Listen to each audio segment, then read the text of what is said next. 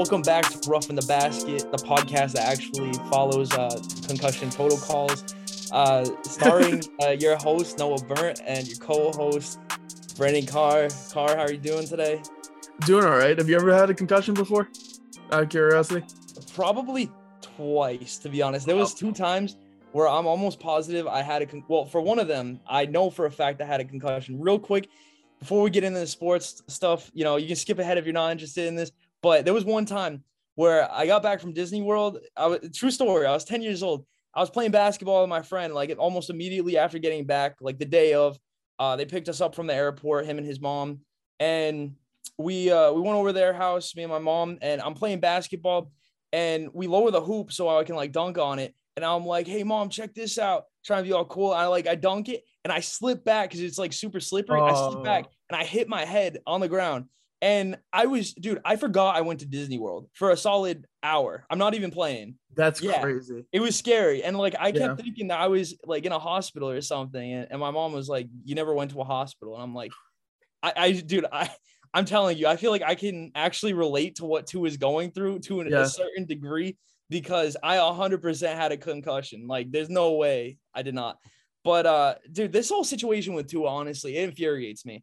I, I'm pissed off about it because you know Tua is a player that has shown that he has some kind of promise and some talent. If you put the right pieces around him, they can win.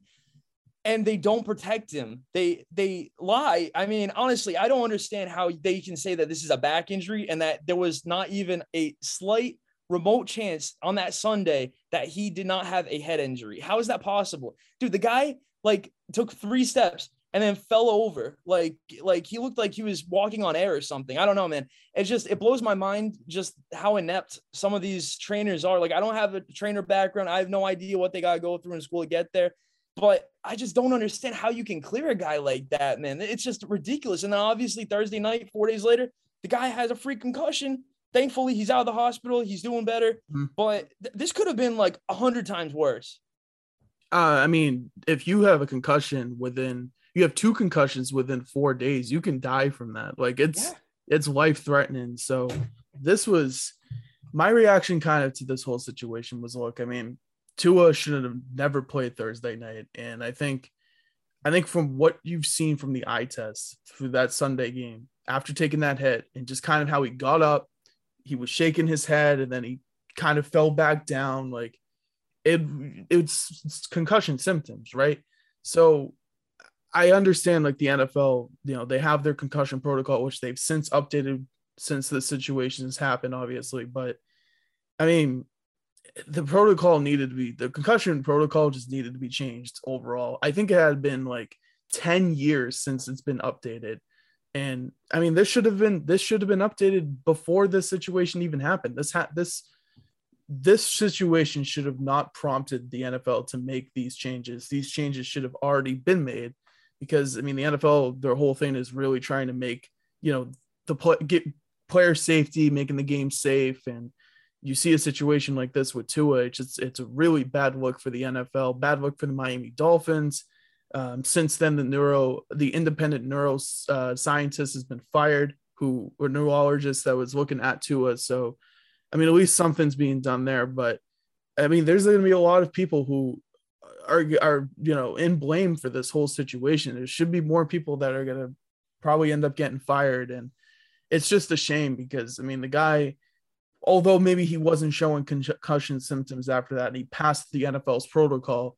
There still should have been you know common sense where he still showed con- a concussion symptom when he was on the field. Like we should not put him back in the game, and he should be out for a certain amount of time. Just a scary situation. I mean, like not even not to go into like super detail about it, but I mean his his fingers were like I mean you, I'm sure you've seen the picture. I'm sure if everybody knows what I'm talking about if you have seen it. Like his fingers were in a position where like he was having like a stroke on the field. I forget what it's called. It's a specific medical term when that happens, but I mean, I was watching the game and I was like, this is I was really scared. Like I was worried that you know Tua Tua's career could have ended, you know, and I, it was just something that's you know bigger than football and it's somebody's livelihood that we're talking about here and he was just not put in the best situation and to all the people who are saying, "Oh, this Tua deserves some blame for this too because he wanted to go back out there," like that's completely wrong. And you know, I'm I think every NFL player like would want to go out there and play the game that they love. Like that's just kind of like you know the drive and passion and the dog that you have in you to be able to want to continue to play the game. Like I wouldn't blame Tua at all for this, and it's just really bad on the NFL and just kind of how they've handled this this whole situation and kind of how their concussion protocol uh, system had been pretty much flawed for a long time. And it sucks that this had to happen. And you know it sucks that they haven't really been able to make a lot of changes prior to this but this is an awful situation and you know it's it sucks to see chris nowinski shout out to him uh, he is someone who was tweeting a lot in this game. Uh, he said before the game that Tua should have never gone in there. He's someone who's been very adamant about the NFL and their concussion protocols and you know concussion safety. He's a big um, driving force in being able to, you know, in terms of like CTE studies and all those types of things. So he really shedded some light on it, and it's it's awful. It's it's an awful situation, and I'm happy that Tua is okay from what we've heard. And I mean, this could have been a lot worse, like you said, a hundred times worse. It could have Tua could be could have been dead, like seriously. So uh, it's a scary situation, and hopefully now that the NFL has changed their concussion protocols, something like this won't happen ever again. Because I mean, we're talking about somebody's life that could have been taken away from him right here.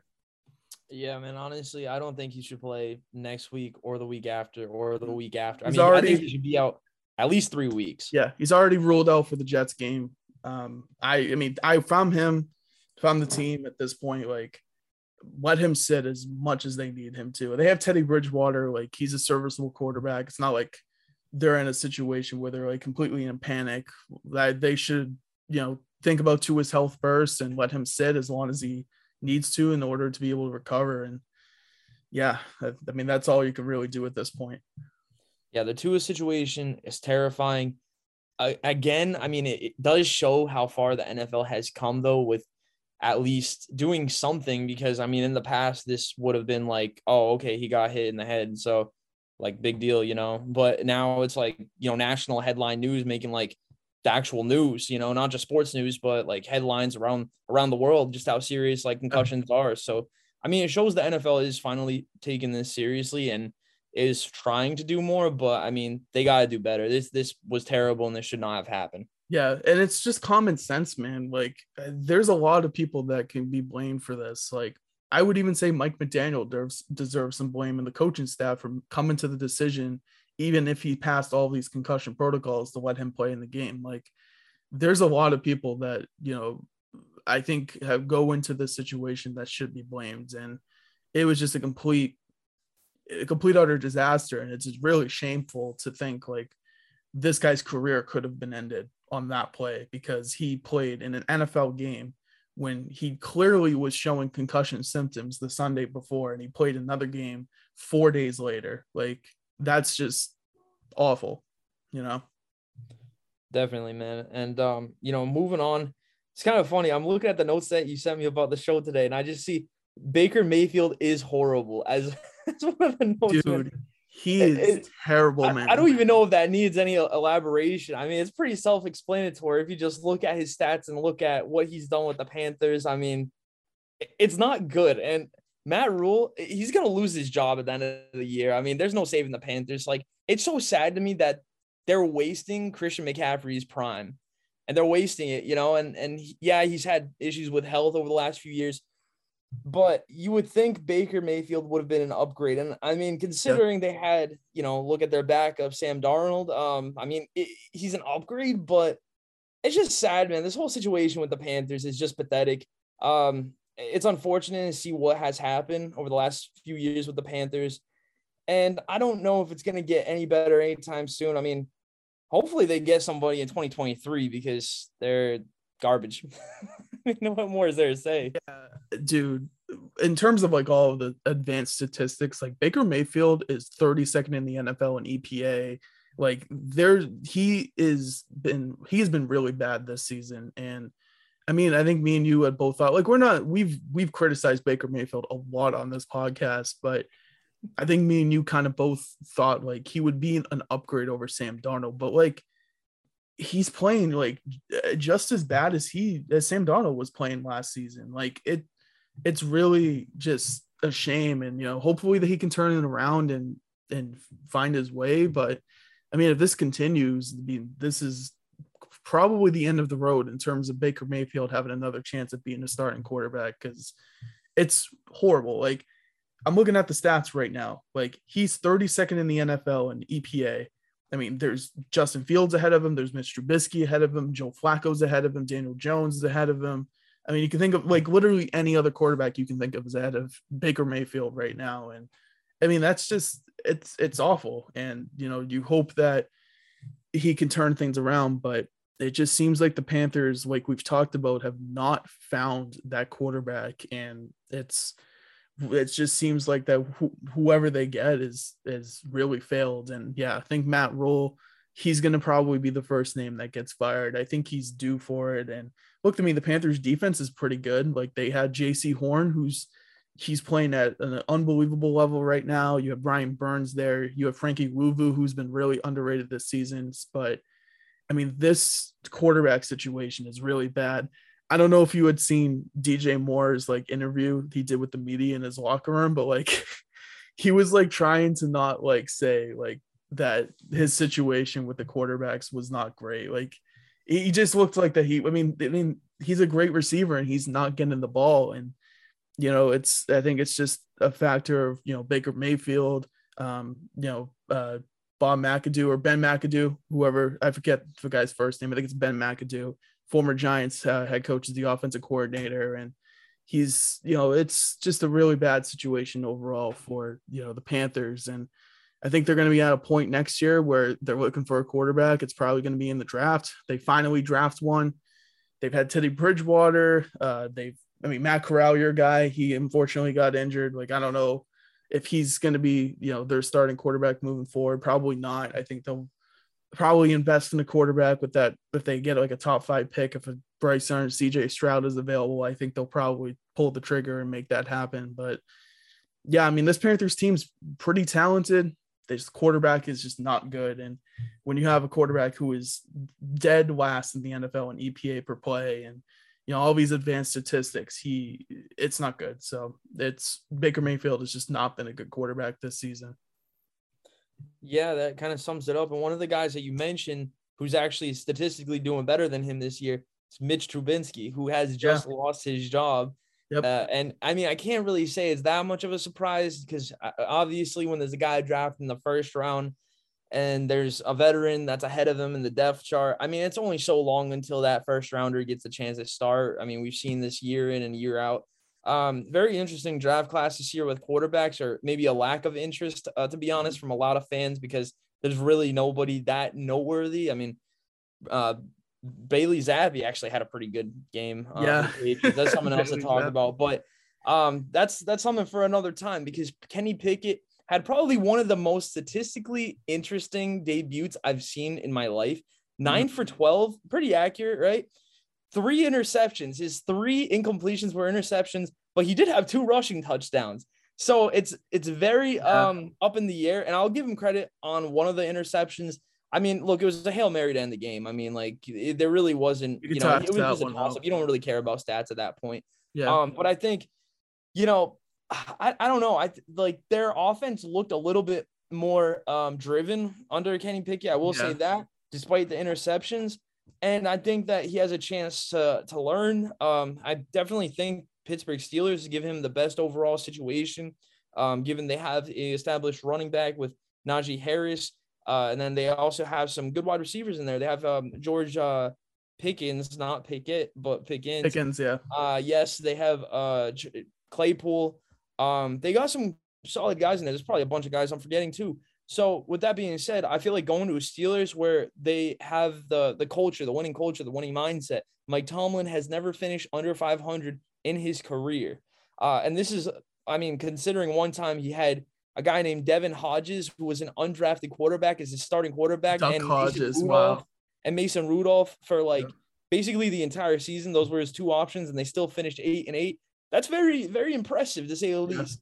Yeah. Um, so look I, I don't I don't love Kenny Pickett necessarily, but I think that the Steelers give him the best opportunity to win. What are your thoughts on him just off this debut and what you're expecting from him going forward? Yeah, I mean, not the most not the best statistical performance. Obviously, one of the interceptions was a hail mary. Um, the other one, another interception that I do remember was I feel like it was a little bit on Chase Claypool not being able to high point the ball, but I thought the Steelers like their offense showed some new life with Kenny Pickett. Like he was moving the ball down the field relatively well. He had a great throw to George Pickens near the sideline. Pickens really started to like kind of ball out with Kenny Pickett when you know he stepped into the game. So it seems like there's like a connection there between the two rookies. We'll see if that can continue. But yeah, I mean P- Kenny Pickett, like he's someone who I didn't really rate very highly coming out of the draft. I wasn't a huge Kenny Pickett guy, but I mean, he's certainly in a situation where the Pittsburgh Steelers offensive line's actually been better this year than, than people anticipated. And then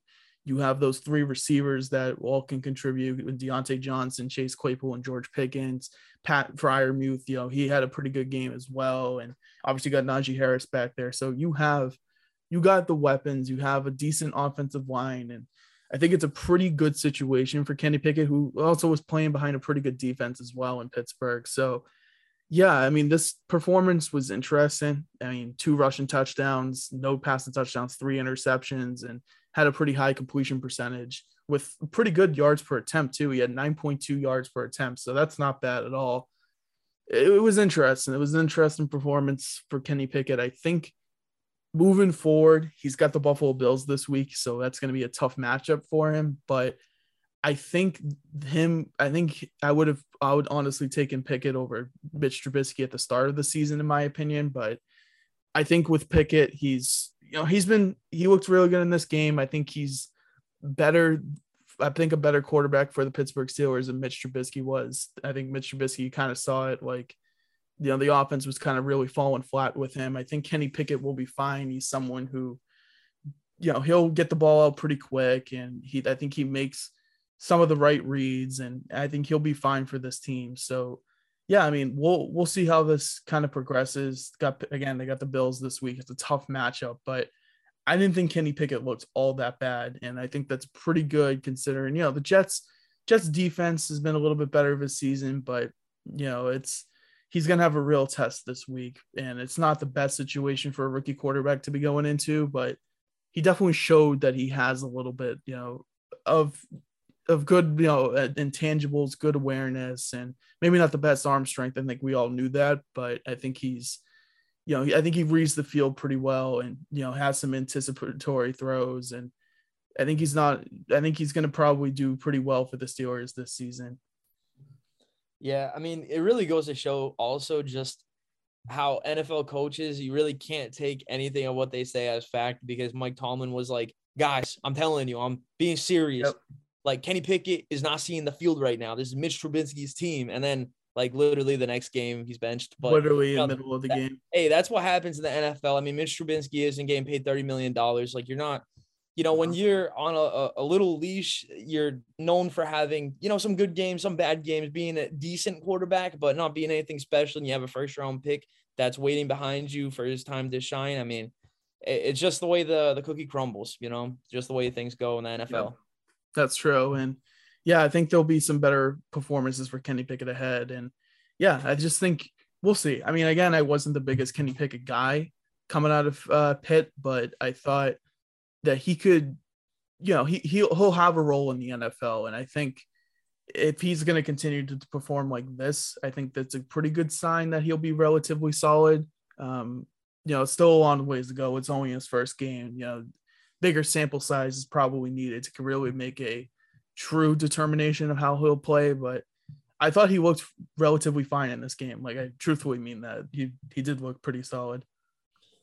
Yeah, you know, I think Pickett really reminds me a little bit in a certain way of Tua Tagalo, do whatever that guy's name is. yeah, we'll just we gotta call him Tua. I don't Let's come to bro. His last name is like 30 letters. Like, bro, I don't have time for that. Dude, his last net letter, his last name has more letters than I think the English language actually has in the entire language. I'm not even playing. God. Matt, like, we gotta Matt Cunha. He's gonna probably listen to this and be like, "What the hell, man?"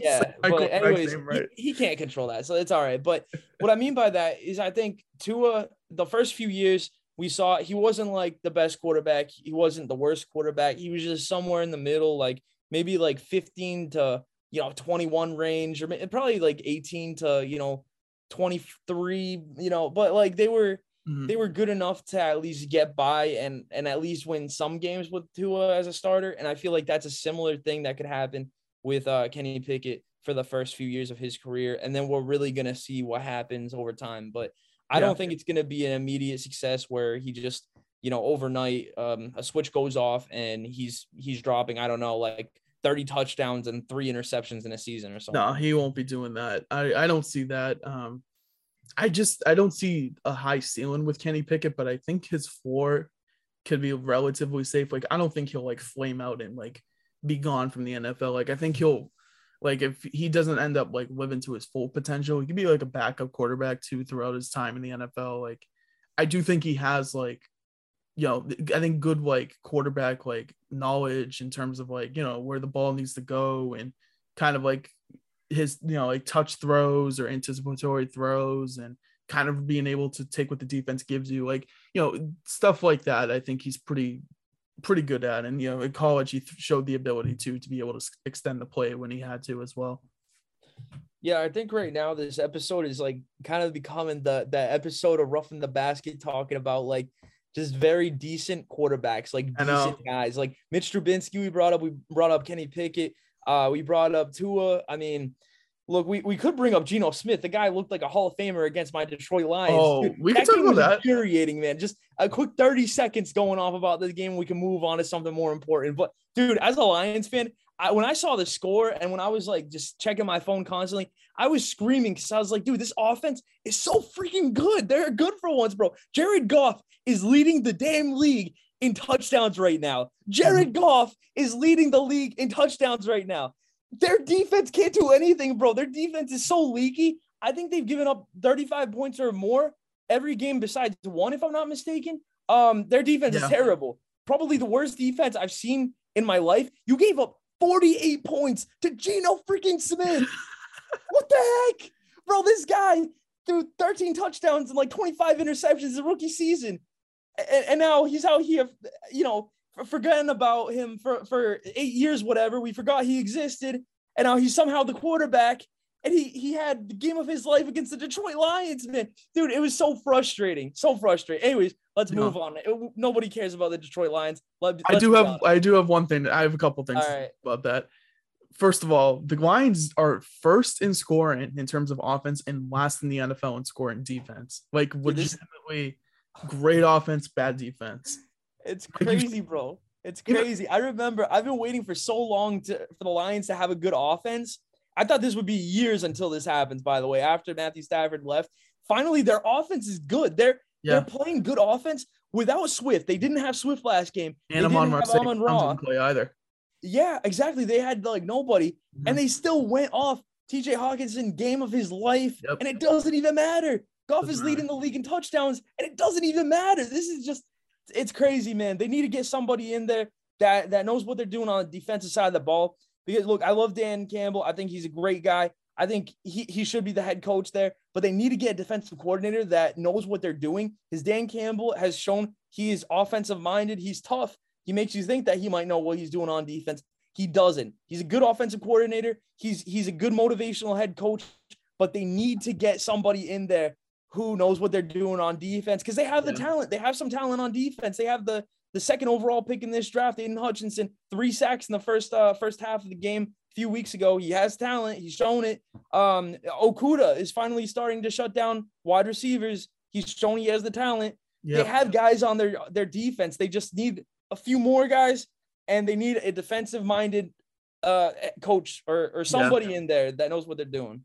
Yeah, I mean, yeah, I mean, I think that's all it is. Like the the offense is really gelling, and I think you know, in terms of the defense, like you just need to have to you need to have more talent on the defense. Like Okudah and Hutchinson are good, but you know, I think overall, like there still needs to be more pieces that are added. But I mean, shout out to Geno Smith, dude. Like he's actually like having a really good season. He's fifth in the NFL in EPA per play for quarterback. So like he's ahead of a lot of guys. He's been really good. I know he's played the Falcons and the Lions defense the last two weeks, but like some of the throws he's making, like he he's actually like looks really good this season. So I gotta tip my cap to Geno Smith. I think like we talked about in the offseason, like the Seahawks have like the worst quarterback situation in the league, and Geno Smith is just completely you know, just out outplaying his expectations by a mile. So shout out to the Seahawks just for you know being able to make Geno Smith look really good. yeah, no, shout out to them, man. Honestly, Geno Smith is having a good year so far. Again, I do question the sustainability because this time last year we were talking about Sam Darnold like he was the next Aaron Rodgers or something. So again, it is yeah. very early in the season and it's competition has been awful on the defensive side of the ball for the most part. So we'll see. And another five weeks, my bet is he's probably not going to be like within this top five, whatever that stat no, was. No, he probably won't be. No, I don't see it. But I mean, but, shout out to him in general just for being able to, to do what he's doing. Moving on to another um another very uh interesting quarterback here. Um, oh, yeah. you know, Cooper Rush another i'm telling you all these irrelevant quarterbacks that we've never thought about for years that we're bringing up on this podcast today who would have thought um cooper rush looks pretty good I, like look i'll just get to the the the core the meat and the potatoes of the situation i constantly am hearing even dallas fans say that we want cooper rush over dak prescott because of the contract and i just want to say again through three games last year sam darnold was looking like an mvp candidate so let's let's calm down. I think Cooper Rush is a, a good quarterback. I don't. Good is just so vague in the NFL because what even is good? You could say Ryan Tannehill is good. You could say Geno Smith is good. You could say a lot of guys is good. So I guess it's hard to define that word. Um, but he's he's shown like obviously he doesn't make stupid mistakes. He doesn't turn over the ball a ton. He's able to do enough and game manage enough and hand the ball off without fumbling and do enough to win games. But let's be real here for a second. Dak Prescott is a better quarterback than Cooper Rush. I mean, I mean, you, that you think so, go, right? I mean, that should be without question. Come on. All man. right, all right. Glad we're on the uh, same page with that one. Yeah, that's ridiculous. Like, all right, Cooper Cooper Rush. Listen, three zero. Oh, like his first three starts this season, he's beaten. What's he beaten? He's beaten the Bengals. He's beaten the Commanders, and he beat the what team did he beat last week? The Giants. So, you know, some pretty decent teams in there.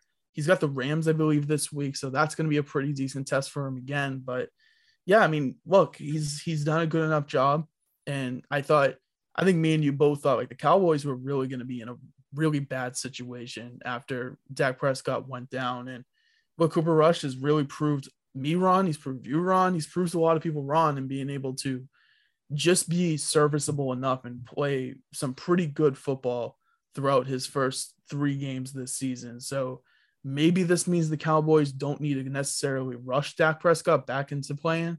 I mean, it, it, I would say if this continues for Cooper Cup, like, I mean, the Cooper Cup, Cooper Rush, I, I mean, I still think I would probably put Dak Prescott back in the game, back in the starting position. It's a tough position to obviously be in, but like, Dak Prescott is a way better quarterback. I have him, you know, either a top 10 quarterback or right outside the top 10. He's kind of where that's kind of where Dak Prescott is, but I mean, I mean, I can't can't take away anything from Cooper Rush. I mean, he's been you know really good this season, and you know I think he's really put the Cowboys in a situation where not a lot of people would have thought that he would that they would be in right now, and that's three and zero oh with Cooper Rush and being three and one and having a chance to you know potentially make a playoff push and maybe make the playoffs. And it's just really it's really crazy just kind of see that. And we've seen it before with some guys like you know like Gardner Minshew came in for the Jaguars you're a big Gardner Minshew guy and he ended up having a pretty good season once Nick Foles went down. And you know we've seen stuff like this before. We've seen these type of stories before. We've seen Nick Mullens do it at, t- at times with the 49ers like there's always that quarterback that kind of like comes in and just exceeds expectations. And they last in the NFL for a long time. So maybe Cooper Rush just earned himself you know, a contract to be a backup quarterback somewhere. Maybe a team gets gives him a chance to start. Um, but yeah, I mean, shout out to him just just being able to keep the Dallas Cowboys afloat. Like that's that's a lot of pressure for a quarterback to come in with like uh, the Dallas Cowboys, you know, we've talked about it before, America's team, like they there's a lot of pressure when it comes to those fans wanting their team to be successful and he's done a pretty good job. So, I mean, you got to give him credit there at least. Yeah, I, I, love that in the NFL this season there is so many second chance stories. Really, like we talked about Geno Smith, uh, Cooper Rush. I mean, Marcus Mariota is another guy. There's there's yeah. so many guys this season who have had second chances and, and who've shown like they're capable quarterbacks. Uh, yeah. They might not be MVPs, they might not be uh, getting elected to the Pro Bowl, but they're decent quarterbacks, you know, and that's that's something that makes the NFL amazing, and that's that's another reason to love the NFL, in my opinion. So, in other news, I don't know if you recognize this, Brandon, but there is only one team left in the NFL that is undefeated right now, and that is the Eagles. And yep. we talked about the Eagles before the season, and we said that we thought they were both of us said that we thought they were going to win the division outright. Um, yeah, I mean, what are your thoughts on the Eagles so far? I mean, do you really think like they've almost exceeded your already high expectations? Man, I think I had the Eagles going.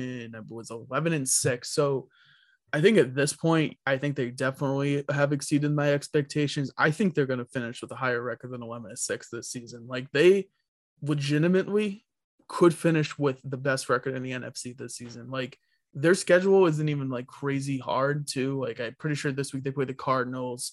Um, obviously you play the Commanders, you play the Giants, you know, you'll play the Cowboys if it's Cooper Rush or Dak Prescott. Like, you know, there's you have some easy matchups for the Eagles, and like they have all the makings right now to be the best team in the in the NFC, and maybe they finish with the best record in the NFL. Like it's certainly possible that could happen with their schedule and how they've been playing as of late, like they really could do that. And look, it's you know they they made a lot of additions in the off season. Those guys are already paying off. The guys in the draft, you know, Haason Reddick, he had the game winning strip sack on Trevor Lawrence this past Sunday. He's been making an impact. You think about AJ Brown, who they traded for, he's making a huge impact on that team. Like they really are so good like Jalen Hurts has taken another step forward, which is a, was was a huge thing, and he's been able to really do that. And this team could be, I mean, this team is really good. Like they have they have the best offensive line in the NFL. They have a quarterback who's taken a step forward. They have one of the best receivers in the NFL. They have a really good number two receiver, DeVonta Smith, who last week had like 150 yards receiving. Like they have a, a, solid running game. Miles Sanders is like third or fourth in the NFL in rushing yards right now. It's crazy. They're they're really good. Um, their defense is really good too. Like they have Darius Slay. He's been having a great season, and James Bradberry's been having a pretty solid season too. And they just have a to- like overall team.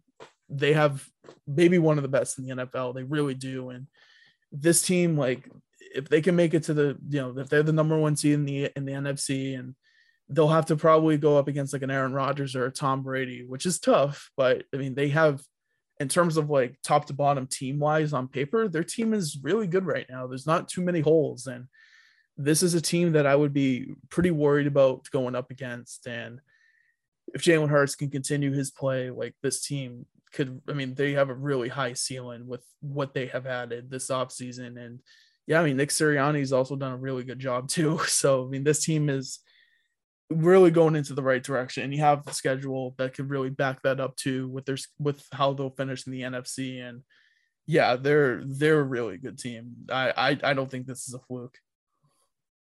I, I'm not gonna say it's a fluke. I, like I said, I think they're gonna win the division. But I do question, you know, come the later days of the season when it's playoff, do or die. I question how is Jalen Hurts to respond because even though he's improved as a passer, I still see moments where Jalen Hurts has a guy that's fairly open and he just decides to run instead oh, of yeah, that happens a lot too. Still, I see. And, he ha- he has gotten better with that. I have seen him mm-hmm. improve with that this you know this season so far. Um, but I will say that that's still a flaw that I've noticed at least from him. Um, and I do think that that may cost them come playoff time. I don't think that they're going to get very far in the playoffs. I think that they're going to be very good in the regular season, but I do also think that there's going to come a point in the regular season where they do have a few consecutive losses and there is like the you know the narrative like oh they really like uh you know playoff uh, team or playoff ready mm-hmm. team or whatever you want to say. But again, I mean, I am looking at the schedule and they do have a lot of winnable games. Like play the Cardinals, you know, play Cowboys uh twice, right? They haven't played them yet. They play no, they haven't played them yet. They play the Texans. Um, they play the Steelers.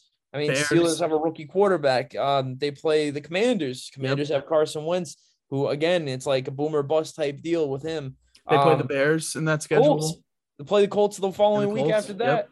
Um, mm-hmm. then they got Packers, Titans, um, Giants. They play them twice. They play the Bears once. Yeah, so Bears, a lot of those games are very doable, very winnable games for the Eagles, in my opinion.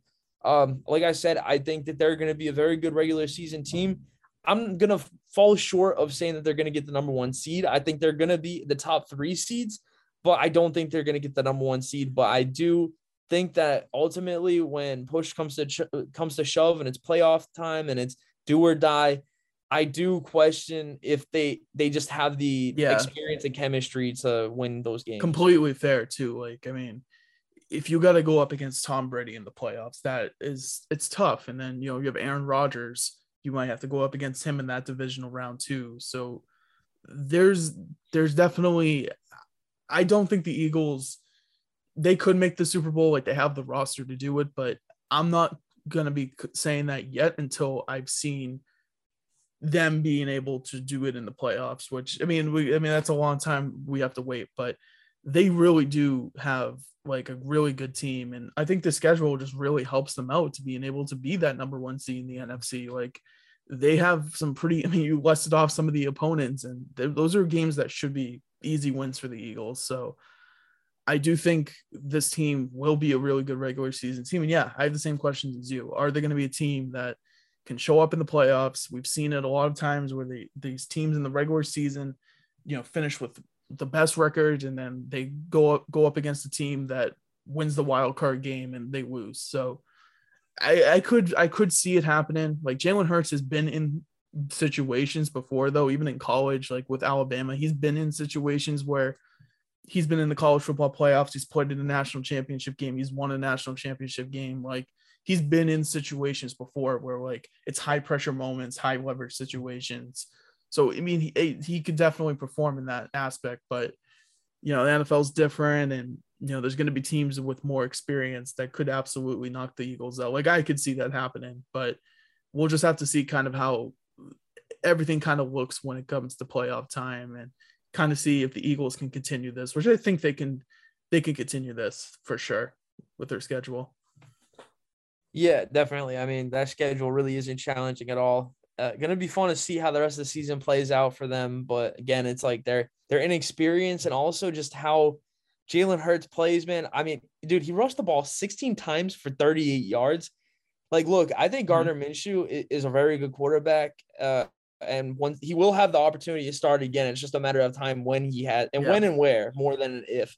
Um, mm-hmm. but case being is the the way that Jalen Hurts plays is just it's dangerous sometimes. And Right. It could, I mean, I could see him getting injured, unfortunately, for a few games. Like, and that's not me trying to jinx him or anything. It's just fact. I mean, 16 times rushing for 38 yards. It's not like this guy was rushing for, you know, 150 yards or something. 38 mm-hmm. yards. It's two yards of carry, three yards of carry, whatever. So, look, good. He's a good player, but he still has some ways to go to hit that next level, in my opinion. But they they are set for the regular season, though. Yeah, I I think right now, regular season wise, like this team, it's going to be very hard for them to not be the number one seed in the NFC. I just just feel like that they really have an easy schedule moving forward. So I mean, they've had they have already played the Vikings. Um, trying to think of other teams they've already beaten that have like are like constituted as like pretty hard um, games.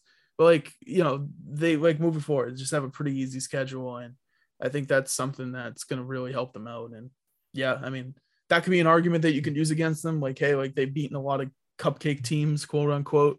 Can they beat a team like Green Bay? Can they beat a team like Tampa Bay or the Rams, whoever it is that they've verse in the playoffs? You know, so we'll have to just see. Don't forget about the 49ers. Man. And the 49ers, yep. Them. They're a dangerous team come playoff time, and they have the playoff experience, and they have a quarterback now that has literally led them to the Super Bowl before. Yep. So, and the best defense in the league right now. So we'll just have to see. Dude, Nick Bosa, it's crazy. His sack ratio is insane. I looked at it. It's like I don't know the exact stat, but it's like almost record breaking. Like if he keeps his pace up, he, he may break the the record with sacks. Yeah, he's he's a monster. I had him winning defensive player of the year this year. Like I just think he's like last year he was coming off a torn ACL and he had like 15 and a half, 16 sacks. He could definitely, I don't know how many sacks he's at now. I believe he's at four or five this Six. season. Six. Oh wow, that's crazy. So he could, I mean, he could be on pace to have like 20. Like I could see it. Like he could absolutely do that. He's that good. And the 49ers have been the best defense in the league this year. Like numbers wise, like their passing defense has been the best, their rush defense has been the best. Like they've been a, a force on defense. And you know, Nick Bosa, I think, is the best on that defense, and he's just an unbelievable player. So he could do it. Definitely, man. But we definitely want to end with the Patriots. You know, obviously yeah. got the home fans here, a lot of uh, Patriots fans. Are you? I'm just gonna ask you. Are you a little bit concerned with the Patriots just after a one and three start? I'll tell you. For me, I'm really not at all because I've seen the Patriots start this way before and they recover. But yep. So I mean, kind of a similar situation to the Eagles. Like in terms of like their schedule and the Patriots, their schedule coming up they have the Lions at home. They have the Browns an away game. That could be pretty tough. But then you got the Bears at home. You got the Jets and you got the Colts. And then you got a bye week and then the Jets again. So I think there could be a point where the Patriots, like realistically, there could be a, a, an opportunity for them to win five straight games. They could go four and one in that stretch.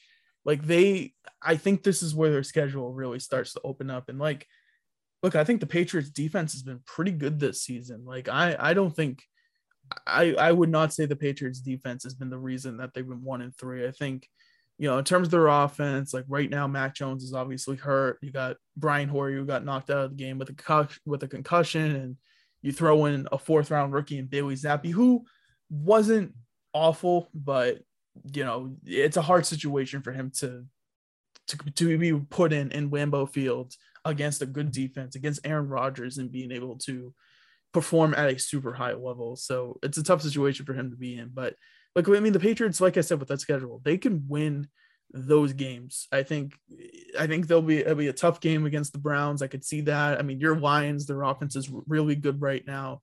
Can the Patriots kind of contain them and be able to score some points too? Like the, you know, there's there's questions like that, but I think I'm not completely like writing off the Patriots yet. I think things will improve. I think the Patriots, you know, they're they're trying to find their identity. I think they found it a little bit in the game against the Packers. I think, you know, this is a team that obviously is a good rushing team. I think we saw Rhamondre Stevenson and Damien Harris really have pretty solid game games against the Packers. That's kind of going to be what they have to lean on. And you know, you have a receiver that steps up every week, like DeVante Parker did it last week against the Ravens, and you know at Nelson Agholor the week before. So I think this team, you know, they're looking for Tyquan Thornton to come back. Like that's going to be a pretty big add to their offense if he can live up to expectations and add like a speed element to their team. So I, I do think like the Patriots are like relatively in a, a pretty good spot. Like I'm not completely worried about them yet. Like I'm not gonna hit the panic button. They have a schedule where they should be able to win those games. And I think as long as they do that, then they'll be in a situation where I don't know, say they're like five and four or six and three or something, like heading into their bye week or whatever. Like, I just think that's a, a pretty good spot for them to be in. And I'm not completely worried about them. I do think that they'll bounce back. They have the schedule. We'll see when Mac Jones comes back. Apparently, he was trying to play in this Packers game, but he didn't. Could he come back against the Lions? It's possible we'll just have to see. But I'm not completely writing off the Patriots just yet. And you shouldn't. You have good reason to not write yeah. them off. Like, you know, a month and a half is gonna go by, and I guarantee you they're gonna be like six and four or you know whatever they well, are after ten weeks. This is how yeah. the Patriots are. And even like last year, last year the Patriots, I think they had a pretty slow start to the season, and then like in the meat of their schedule, in the middle of their schedule, they just went on an absolute tear. Like people were like, "Oh, the Patriots are back. They're going to make the playoffs." And you know, they're I think at one point they were like the number one seed in the NF in the AFC. Like they were playing that good. They were, if you remember the games where They had like 50 points against the Jets. There was like a 50 point game against the Browns in there. They beat Buffalo with the windy conditions. Like, look, the Patriots can get on a, a type of run like that in midway through the season. And, you know, now we'll look at them at their bye week and they could have a positive record and they could be right in the thick of things right now. So I'm not completely worried about them yet. I had them going nine and eight. I do think that's definitely still possible. After that, after the schedule gets a little bit easier, it'll get a little bit harder. I do think that they play the Vikings. Like that's going to be a pretty tough game. I think they'll end up having to play Buffalo twice, um, December 1st, and then this January 8th, they play Buffalo. Then you got the Cardinals and the Raiders and the Bengals and the Dolphins. So at the end of the season, the, the, schedule for the Patriots gets a little bit harder, but this is a good opportunity for them to be able to get some wins back and be in a situation where they're like five and three or or whatever, five, five and four or six and four headed into their bye week or six and three. So they're in a pretty good spot. Yeah, definitely not the time to give up on them Patriots. They're gonna be back. They're gonna be okay. They're dealing with some injuries. They're dealing with some some tough stuff, but you know that happens and they're facing the Lions this week. So it's going to get better for them. It's going to get worse for me, better for them. Uh, if you if you you know see me at the game, uh, if you see somebody that's holding up a sign that says you know fire uh, the defensive coordinator Glenn, uh, what's that guy's name? Aaron uh, Glenn, right? Aaron Glenn sounds right. Yeah. Yeah, yeah. I'm gonna be holding up a sign that says "Fire Aaron Glenn," uh, and I'm gonna be wearing a Roughing the Basket shirt. So uh, look for me and uh, you know tweet at Aaron Glenn. Um, please quit. Oh so, my god. Yeah, that, that's, that's know, a good way to end the, the show, I think. So, are you saying that the Patriots are going to beat the Lions this week? Are you confident? Uh, yeah, unfortunately, yeah. I mean, it's going to hmm. be. I think it's going to be a tight game, but I think it's just the Lions are the worst defensive team in NFL history, and uh, you know, I actually think they're going to be okay on defense this week. I think they're probably going to give up like 24, 27 points, but I just think Patriots defense is really good too. So yeah, I could I'm gonna give my my prediction right now. I'm gonna say it's gonna be 20. I'm gonna go 30, 30 because it's the Lions defense. Okay. Uh 30 to 20 26. I'm gonna make it interesting. That's not bad. I could see that. I think the Patriots are I think they'll win this game. And I don't know if you knew this, but the Lions have not played a game outdoors this season yet, too. They think they played all their games indoors they played against the Vikings, who are indoors, and I think they've had three home games. So it's be their first outdoor game. I don't know how much of a factor that will be, but I'm sure maybe it'll be a little bit. They haven't played outdoors yet, but um, yeah, I think the Patriots will probably end up winning this game. But enjoy that game, Noah. Um, it's, it's I your first Lions game, no, right? No, your first one. Yeah, yeah. First Lions game, first Pats game, regular season wow. Pats game. So it'll be a, a good time. Yeah, this is a big moment for Noah. So if you see him at the game, say hi to him. Say you listen to the podcast. We appreciate it. But yeah, I think that's it for this week's episode of Roughing the Basket. We will see you guys next week. But in the meantime, please check out our Twitter at Rough the Basket. You can follow us on Instagram at Roughing the Basket. Noah has been killing it with the reels. He's been adding some new animations to them and making them look a lot cooler. So you got to go check them out. Uh, so follow us on Instagram at Roughing the Basket. You can follow me on Twitter at bcar underscore 13. And you can follow Noah on Instagram at mburnt37. Noah, have anything this week? Aaron Glenn, you're dead to me. Aaron Glenn. If you see Noah at the game again, he's got the sign that says Fire Aaron Glenn. Take a picture with him and we'll post it on the Instagram. But thank you guys for listening, and we will see you guys next week. Peace.